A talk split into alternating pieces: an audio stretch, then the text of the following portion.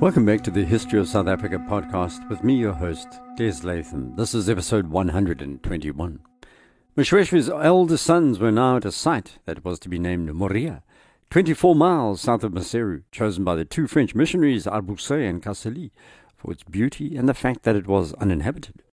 But before we return to what was going on there, we need to swing around southern Africa for a little update about what was happening circa eighteen thirty-five and eighteen thirty-six. The Voortrekkers were coming, Dingane was marauding, or more accurately, his M Ps were marauding, Port Natal traders were conniving, the Koranna and the Griqua were expanding, the British were conquering. By now, Moshoeshoe of the BaSotho was facing influx after influx, including word that more than eight thousand and possibly as many as twelve thousand people, mostly of the Rolong chief Moseme, had arrived at Thaba Bosiu, his mountain redoubt. But there were also Griqua under Barend Barends amongst these, and Bastaards under Carolus Baiki. He welcomed these immigrants, hoping for some protection against the Kora people, brigands who were operating with virtual impunity across the Orange River, predating on African groups as far as the Ndebele territory along the Vaal.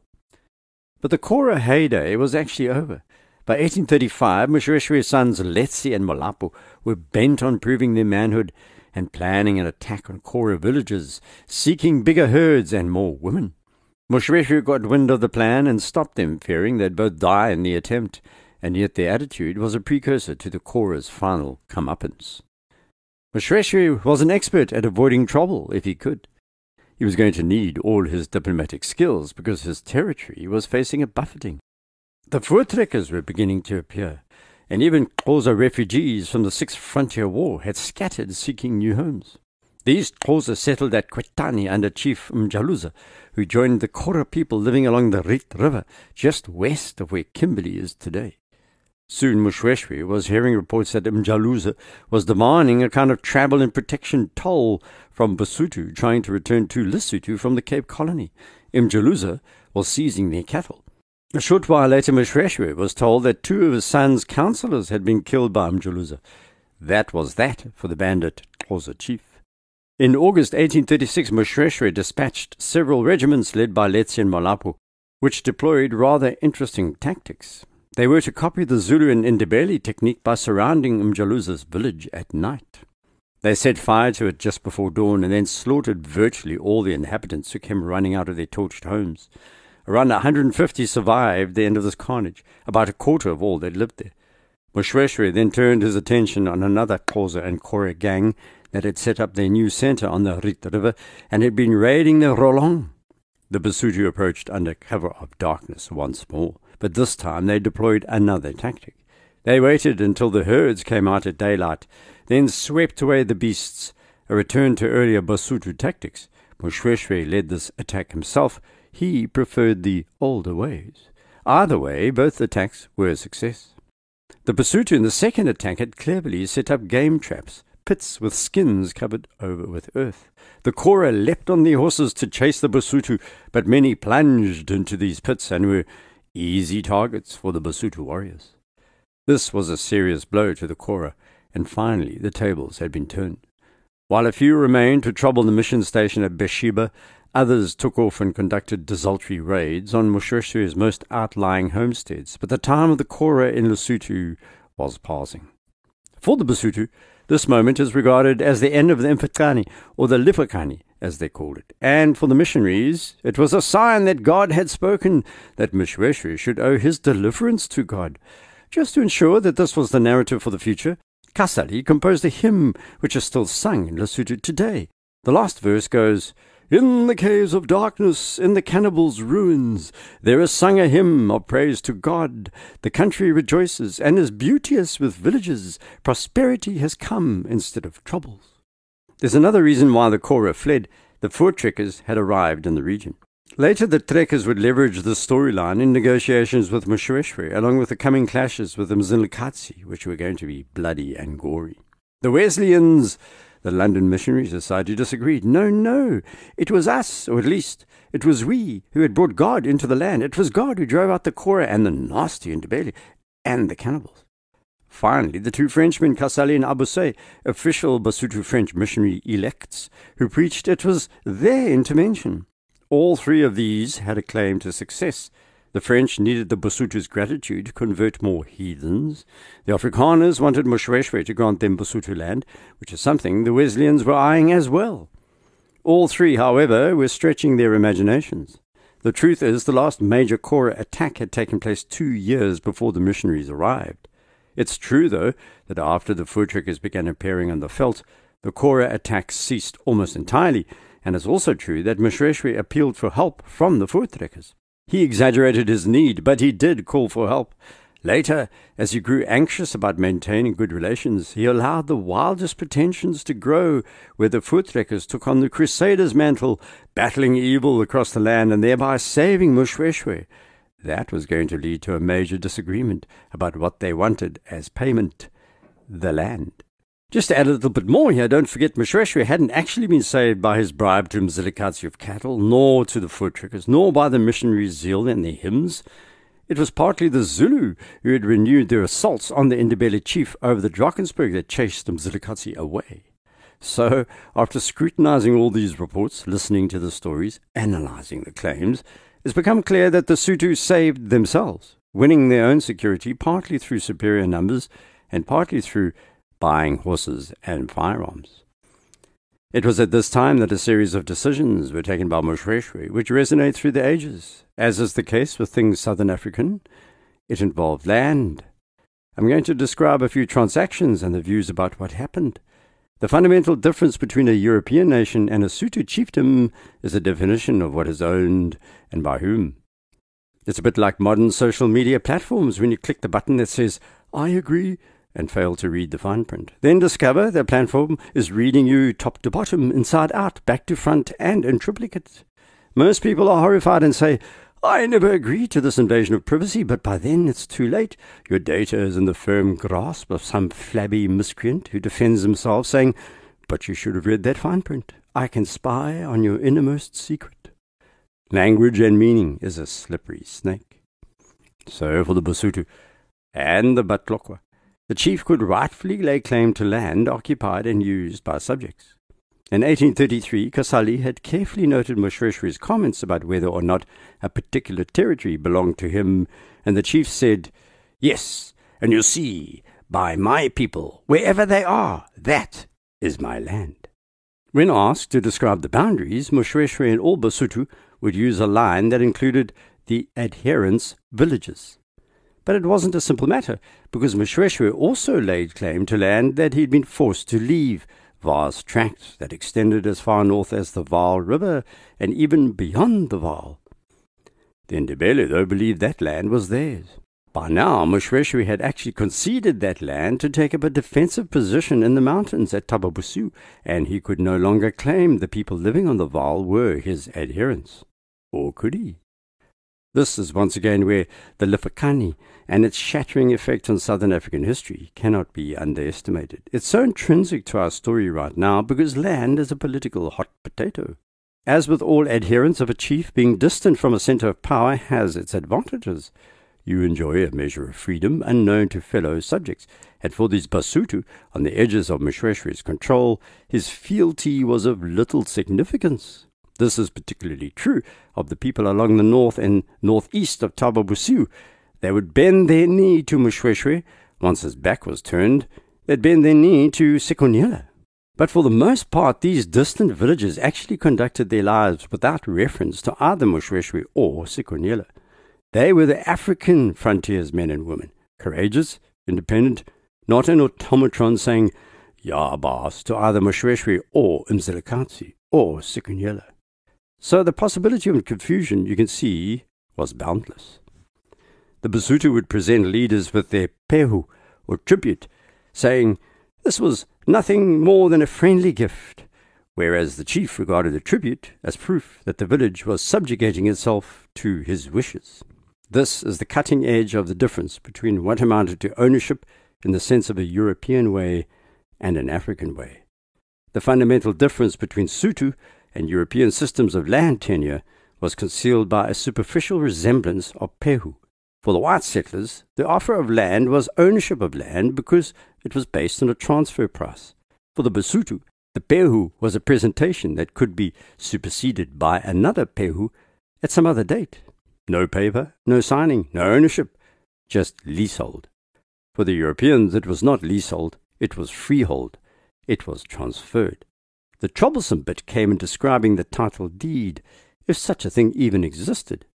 In some territories, where Moshoeshoe said people had paid the peho, these were now abandoned, covered in dilapidated ruins, empty of people, but vaguely presumed to be part of this BaSotho chief's territory. Moshoeshoe had given land to the missionaries, the Rolong, the Wesleyans, and the Griqua, amongst others. When the Griqua arrived near Thaba Bosiu, they thought the Ramokeli Taung were the sole and rightful owners of the land, and because of this, it could be traded with them. So what happened next is disputed, and it's messy.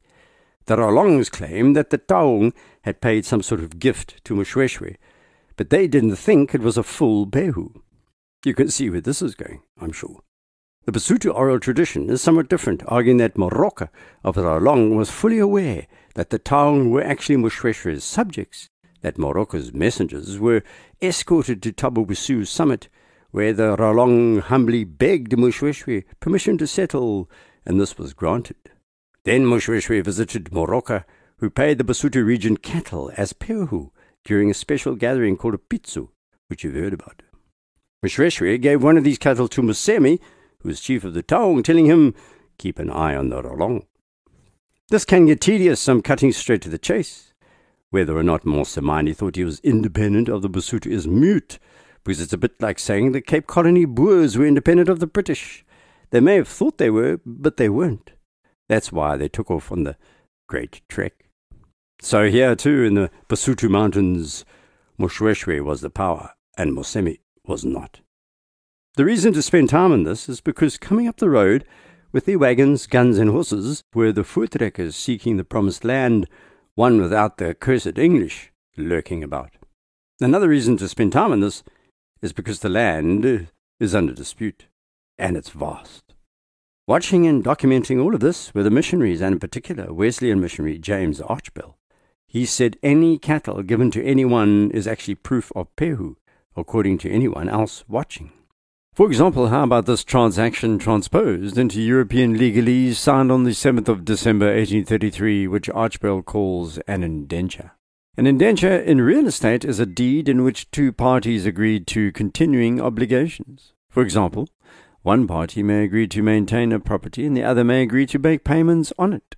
The term comes from the medieval English indenture of retainer, a legal contract written in duplicate on the same sheet, with the copies separated by cutting along a jagged line, and indenture, in other words, so that the teeth of the two parts could later be refitted to confirm authenticity. Remember way back how I spoke about the tally sticks or split tally, where a stick was marked with a system of notches and then split lengthwise? The way the two halves record the same notches, and each party to the transaction received one half of the marked stick as proof. Now comes the sticky bit, folks, the bit that makes you shake your head.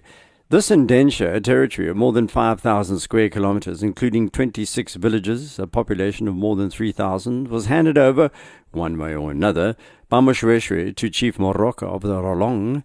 It was an indenture, as Archbell writes, for the absolute sale of the country hereafter particularly mentioned at or for the price of seven young oxen, one heifer, two sheep, and one goat.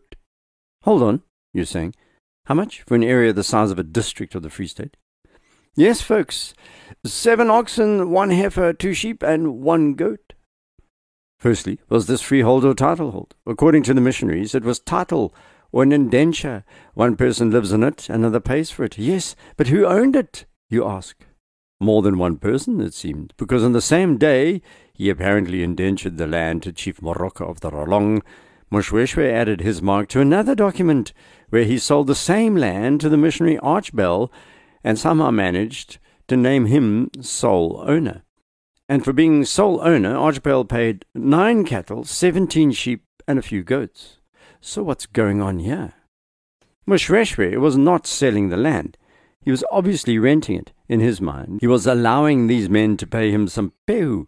He'd allow them to live there in peace, but the actual territory itself was not being handed over. They would be joint sole owners, so to speak. A cloud of misunderstanding now began to spread like a confusing fog. Moroka of the Rolong duly founded settlements around Thaba Bosiu. Nearby, Thomas Jenkins was a missionary living with a few peaceful Kora under Jan Kaptein, who said he wasn't sure to whom he should pay his peho. The land was apparently both Moshoeshoe's and his sworn enemies, Sekonyela's. After some arguments, Jenkins said the land was indeed Moshoeshoe's, and in February eighteen thirty-four, Molapo, Moshoeshoe's son, sold the land around a place called Mpokani to Thomas Kebab, a Kora man. The price, two oxen, five cows, the size, two thousand square kilometres. Good land, coming all the way from the mountains as far as the Caledon River, twenty-two villages, all owned by Moshoeshoe. About one thousand Kora ended up living there as well. All of this territory was going to be disputed once the Voortrekkers arrived and started doing land deals with the inhabitants. It needs to be clarified, all of these goings-ons, confusing, yes, who owned what? For the colonial land lawyers, an opportunity. Behind every deal was a government official waiting to ratify the documents. If London didn't think the deal was real, then the colonial who concocted the document would find that he or she had no legal status. Up until the discovery of precious minerals in South Africa, the financiers in London were almost irrelevant when it came to Britain's colonial policy. It wasn't as if they had any real power. This was a backward agricultural nation with almost no manufacturing potential. Investors were hesitant. They were more likely to leap into Australia or Canada as parts of the empire that featured frontiers and land for the taking. The sob stories told by the eighteen twenty settlers had shaken the resolve of joint venturists, and the Sixth Frontier War had reinforced Southern Africa as a wild frontier, far more violent and frightening than Australia. Cape Town was the strategic port. The rest of the country was more trouble than it's worth, thought successive British governments. Australia was building a vibrant economy through its wool industry, and with the founding of Melbourne in eighteen thirty-five, a flood of settlers began spreading out across the Australian continent. In three years to eighteen thirty-eight, more land and more people were conquered than in the preceding fifty. In England, Charles Dickens had just published his first part of Pickwick Papers in eighteen thirty-six, and the Americans had fought the Mexicans at the Battle of Alamo. Texas was formed, and the first numbered patent in America, U S Patent one, was granted to John Ruggles for improvement to railroad steam locomotive wheels. Adelaide in South Australia was founded, and Charles Darwin returned to England aboard the Beagle with data he'd write up to develop his theory of evolution. The first phosphorus friction match was manufactured in Springfield, Massachusetts. And in South Africa, future Boer leader Piet Cornier was born. It was also the year that the inventor of the tarmac road, John McAdam, died. It's important to mention that because the Voortrekkers were on their way and there weren't any tarmac roads. Rumbling along slowly at five miles a day, about eight kilometres on average, were two main leaders we heard about and will hear about again. Louis Trichard and Lang Hans Janse van Rensburg passed Stekerbosrand, which had been the scene of a recent battle between the Zulu and the Ndebele, then turned towards the Olifants River and descended down the valley through a mountain range they named Sekwadi Poort, after the Bapedi chief Sekwadi. He welcomed the travellers. They were passing through, after all. He had nothing to fear from the Boers. Travelling so closely, however, was proving a problem for van Rensburg and Trichard. The Boer leadership had been prone to infighting, and their relationship was no different. The conflict was sparked over Trichard's advice, which is actually good advice in retrospect, that van Rensburg should stop killing so many elephants. His wagons were groaning with ivory. He'd wiped out entire herds and expending a vast quantity of gunpowder. He needed that to fight off rampaging hordes, said Trichard. But van Rensburg was in a rush to make his money, and when Trichard warned him to keep his wagons light for the last part of the journey through the mountains and conserve gunpowder, van Rensburg snapped, "Ek is man genoeg om na my eie trek om te sien." I'm man enough to look after my own trek. The two parties split up with van Rensburg on his way to a reckoning. More about that next episode. Please rate the podcast on iTunes if you have the inclination. It helps increase the visibility of the series. Don't forget to hit off the website desmond latham dot blog if you want to contact me, or through Twitter at Des Latham. Until next, tot ziens.